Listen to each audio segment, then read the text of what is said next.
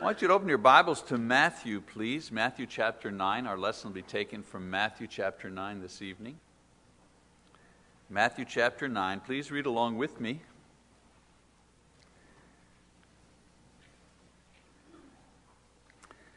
Getting into a boat, Jesus crossed over the sea and came to his own city, and they brought to him a paralytic lying on a bed.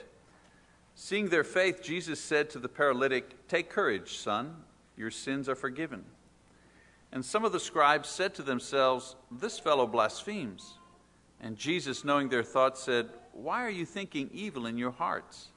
Which is easier to say, Your sins are forgiven, or to say, Get up and walk?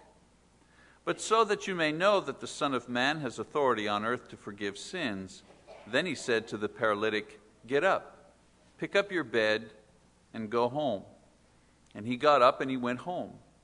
But when the crowd saw this, they were awestruck and glorified God who had given such authority to men.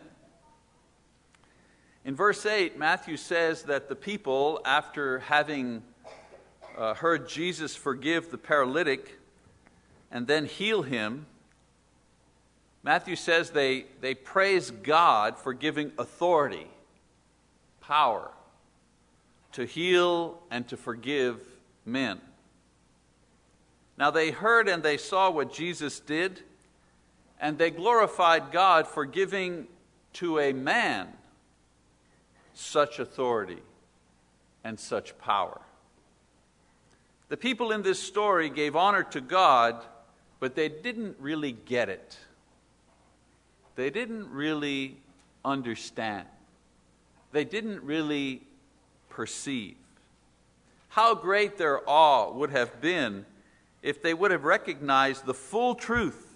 And the full truth was that God Himself was present before them. If they were awestruck by watching what they thought was a man do something, imagine how they would have felt if they understood that that man standing in front of them was the Son of God. how many times do we miss a spiritual reality a feature of the unseen world that is right in front of our eyes. But because of lack of faith, insight, perhaps even purity, we miss it. For example, we experience suffering and pain, but we're blind to the discipline of the Lord behind it. We don't see the Lord working behind what we're going through. All we see is the pain. Or we feel the allure of temptation, but we don't recognize the form of Satan lurking in the background.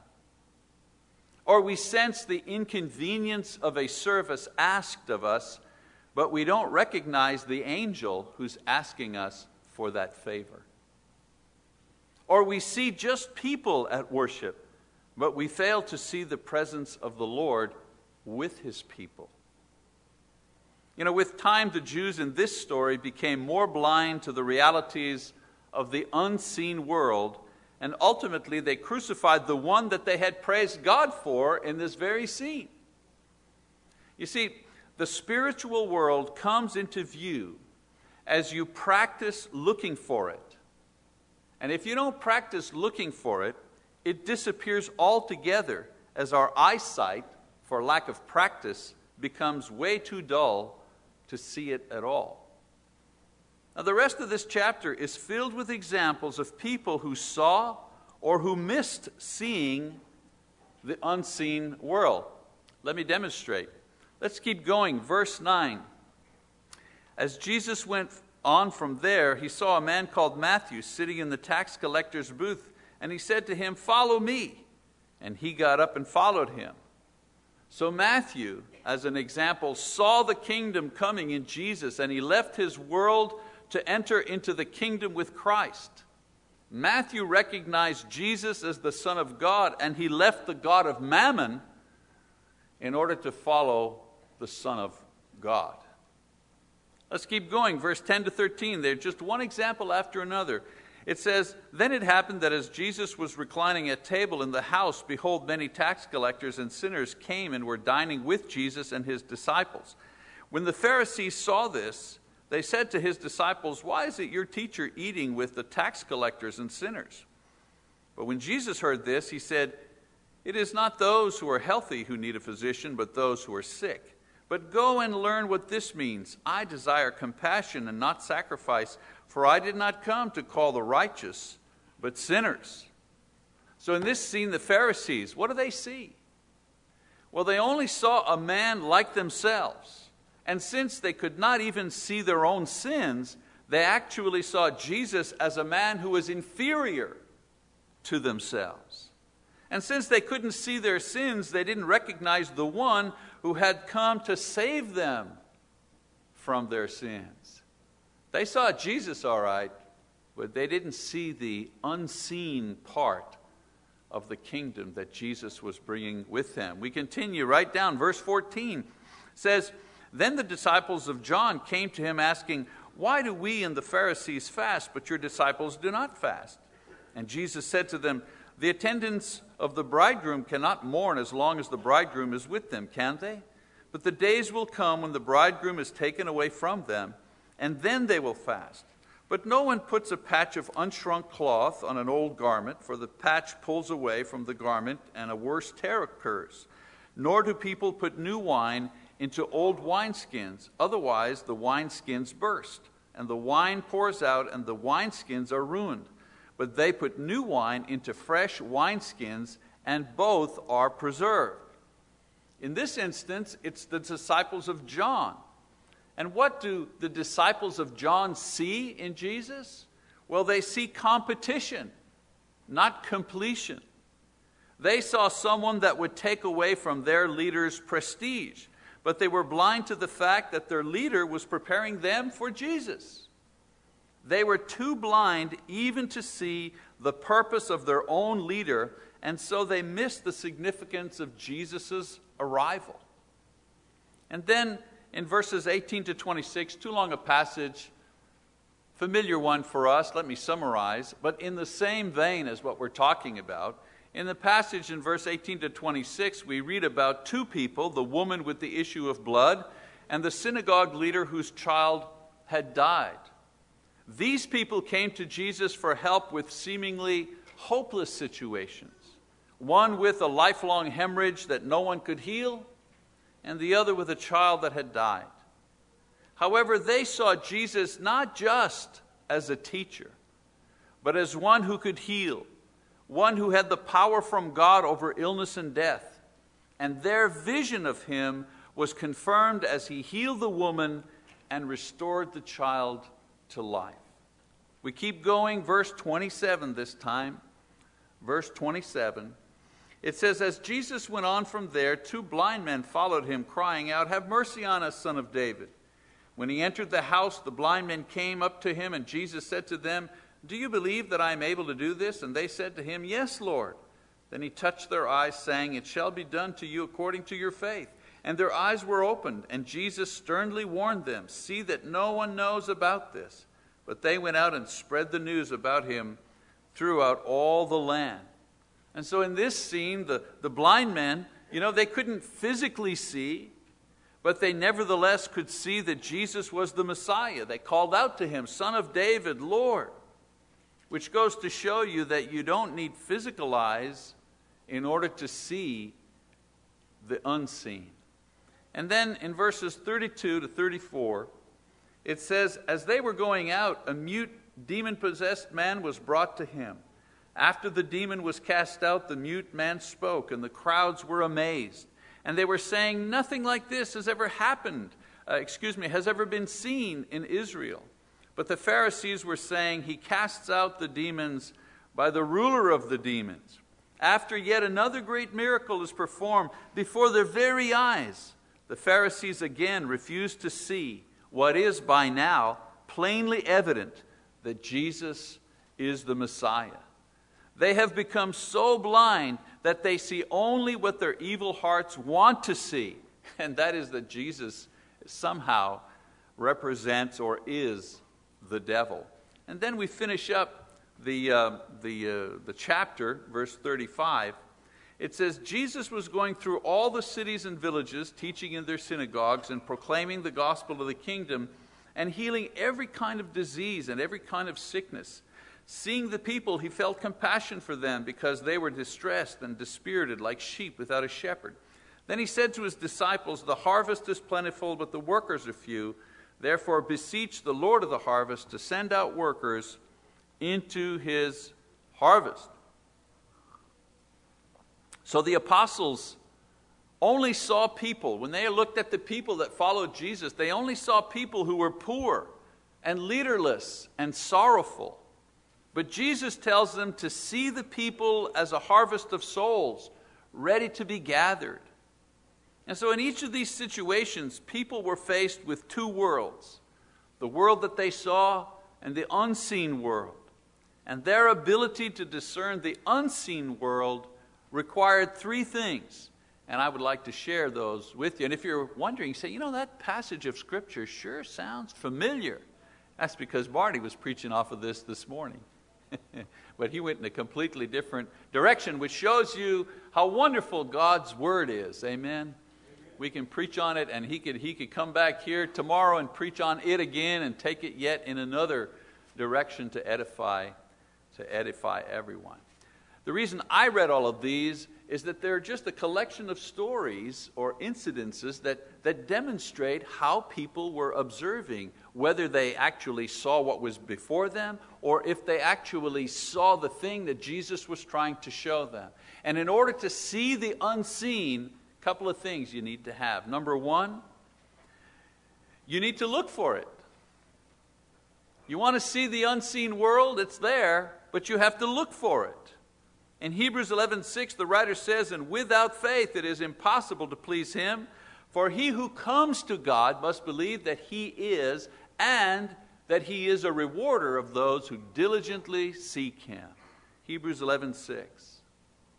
For those who think that this world is all that exists, for those who think that this world is all that they see, everything said, everything done, and thought about relates only to what can be experienced physically. Some people, that's it. That's the sum total. But in order to see what is unseen, the Hebrew writer tells us that the individual must believe that it actually exists and search for it diligently. The world around us that we can see points to a world and a God that is unseen. Paul tells us this in Romans chapter 1, verse 20. He says, For since the creation of the world, his invisible attributes, his eternal power, and divine nature have been clearly seen, being understood through what has been made, so that they are without excuse. Notice what he says here. Everything that is seen points to someone who is not seen. Not seen. The conscience that he mentions a little later on or before this, the conscience within us also relates to the physical universe, but we know intuitively that the conscience was designed to function in a universe that is unseen and that is the moral universe. I go back to chapter 1 of Romans, this time a little further back in verse 19. He says, Because that which is known about God is evident within them, for God made it evident to them. So, our outer world and our inner world both make a witness that there is another world, an unseen world that exists. And in order to see it, we must want to see it and look for it diligently through prayer and the reading of the word and devotion to God's service. You know, Cornelius in the book of Acts prayed and he did good works, and God let him see an angel that gave him the instructions on how to bring the gospel into his, into his home. Another thing we need to do in order to see the unseen and these are not just like suggestions, this is what we actually have to do in order to do this thing. So, another thing to do in order to see the unseen is believe that Jesus is the Son of God. Why do you think that's the confession of faith we make when we become Christians? Because faith that Jesus is truly the Son of God, that we accept that as true, that we believe that, that's the key that opens the door to the unseen, unseen world. Jesus said, He who has seen me has seen the Father. John 14, 9. And God sent His Son Jesus as a human for the express purpose of allowing human beings to actually see God. We can't relate to God in His pure form, pure spirit form. There's no way we can relate to Him. And so God condescends to us to become a man that we may have a glimpse of God in Jesus Christ. John says of his experience with Jesus, what we have heard, what we have seen with our eyes, what we beheld and our hands handled. 1 John 1, verse 1. And so, the key to unlock the door that opens to the unseen world is the belief that Jesus is the divine Lord, the Messiah, the Son of God. I go back to John. Jesus says, I am the way and the truth and the life. No one comes to the Father but through me, and the Father is in the unseen world. And Jesus is saying, You cannot go to the unseen world. You cannot see the unseen world unless you come through me. I'm the one that takes you there. I'm the one that opens your eyes to these things. And so the people in Matthew who just didn't get it, they shared one common feature they did not believe that Jesus was more than just a man. They did not believe that he was the Son of God. And because they did not have that faith, they couldn't see the things that he was showing them from the unseen world. Those that did became witnesses not only to God's power, but also to his purpose for their lives. You know, people long to know God. People want to gain insight to spiritual worlds that they know exist, and they try all kinds of methods and practices to gain access. But the only way to have one's eyes opened is to believe in Jesus as the Son of God. That's the only way to the Father, the only way that the eyes actually open so that you can see the unseen world. And then finally, to be able to see the unseen, you have to leave this world and live in the unseen world. It's a little difficult. If you want to see that world, you have to leave this world, go to that world. Now, the reason people don't see the unseen is that they like it here in this world a lot. They love sin. They don't want to let it go. What did Jesus say? Uh, uh Marty was quoting the, the, the very familiar passage in John chapter 3, you know, verse 16, for God so loved the world, you know, and it was appropriate in his lesson. But if we go a couple of verses past John 3:16 and we get to John 3:19, that's where Jesus explains why people stayed in the dark, why people could not see who he was, why people did not get a glimpse of the unseen world. And why is that? Jesus says it and this is the judgment that the light is come into the world, and men love the darkness more than the light, for their deeds were evil. People don't want to see the unseen world, they want to stay in this world because they like this world. Now, some people knew that it exists. They even knew how to see it, but they refuse to do so because they want to stay in this world and continue to enjoy for a little while longer the things that are familiar to the eyes, the things that are familiar to the taste and to the touch and to the senses. They don't want to let that go. Anyone who begins to see the unseen world faces a dramatic challenge. He or she must now deal with what they have seen. It's like Peter. They bring him in before the Sanhedrin, they beat him up, they threaten him, they do all kinds of things to him to tell him, stop talking about this, stop preaching this gospel, stop talking about Jesus. And what does he say? You know, I paraphrase I can't deny what I've just seen. You can beat me up, you can threaten me, you can kill me, but I, I can't say that what I saw isn't true. I've seen it. Well, that spirit, that understanding, has to come down to us as well when we're challenged in the world. Maybe we're not threatened to be beaten up. Satan has other tactics for us. He burdens us with a lot of material things. He seduces us into too much activity. He makes sure that we, we dig into this earth here, we sink deep, deep roots so that you know, we, don't, we don't budge. Why? Because if we see that world, if we get a glimpse of it, we'll want to leave this world. We'll be in a hurry to leave this place. As I say, anyone who begins to see the unseen world faces a dramatic challenge. They have to deal with what they've seen.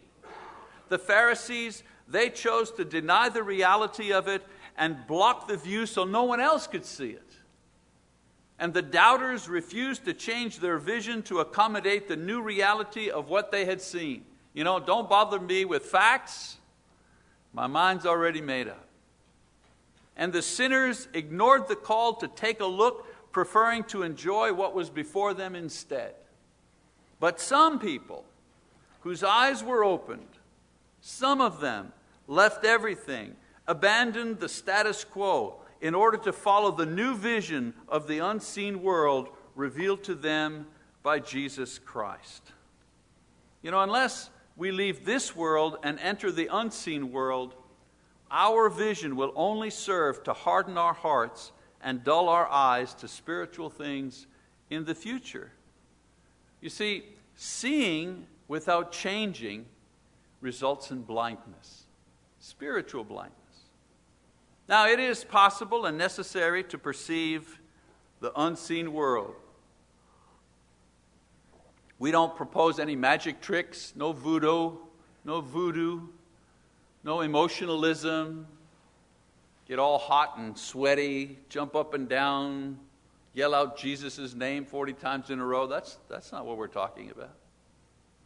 It's possible to perceive the unseen world. It requires that we accept the reality of this world and begin looking for it diligently.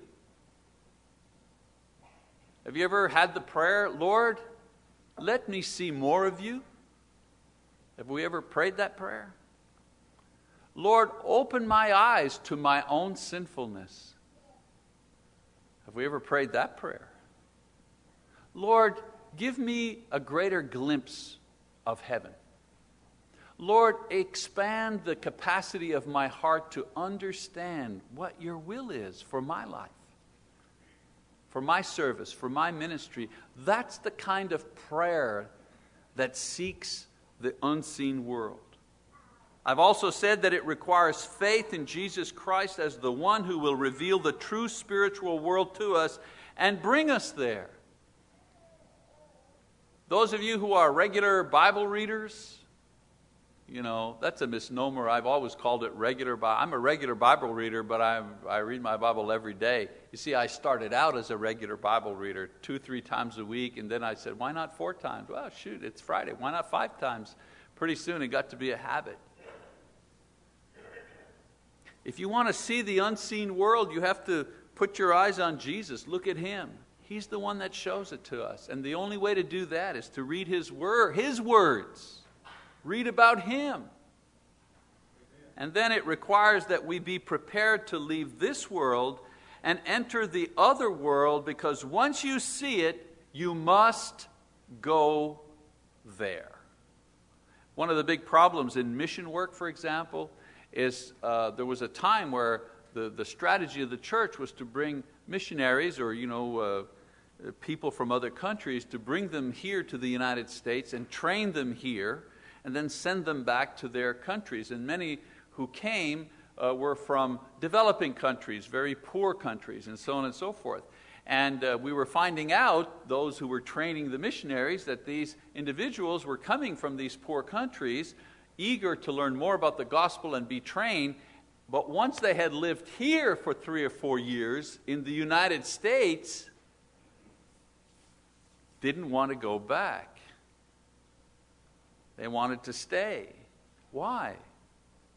Well, they saw a vision of a country that was orderly and prosperous and not violent and, and so on and so forth, you know, so different from their own nation. It was a tremendous temptation to not want to go back. Why? Because they had seen something that was so much better than their, their own place. It's the same way when we see the kingdom. We want to be there. We don't want to be here anymore. Isn't that what Paul talks about? He longs to be with the Father, but he says to the church, But it's better for you that I stay. He had a good vision of the unseen, unseen world. So I ask you this evening, how is your spiritual eyesight? Every sermon has a point. Every point has something that we need to hopefully ask ourselves. How's your spiritual eyesight? Now, if there was a scale, you know, like on your sermon notes, there's a scale there that ranged from blind to 2020, how would your spiritual eyesight register? Where are you there? You know, I had a friend in Montreal many, many years ago who was blind. He was blind almost from birth. Um, and he could not operate, or they couldn't operate on him. There was nothing to do, there was no way, there was no technology to help him uh, receive his sight. He was permanently blind. Nothing that human technology or modern medicine could do for him. Thankfully, there is a treatment and a healing for spiritual blindness. We don't have to stay that way if we don't want to. It begins with a desire to see, a confession of belief that Jesus, as the Son of God, can cure us, and a decision to come out of the darkness and walk into the light, because the light that the Bible gives is the light that shines on the unseen world. And so, if you're uh, blind, if your spiritual eyesight has gotten blurry lately, why not come to Jesus Christ who can cure you and restore you with perfect vision, with hope, and with forgiveness? Those who wish to see tonight or to see again, we encourage you to come forward now as we stand and as we sing our song of encouragement. Brother Harold?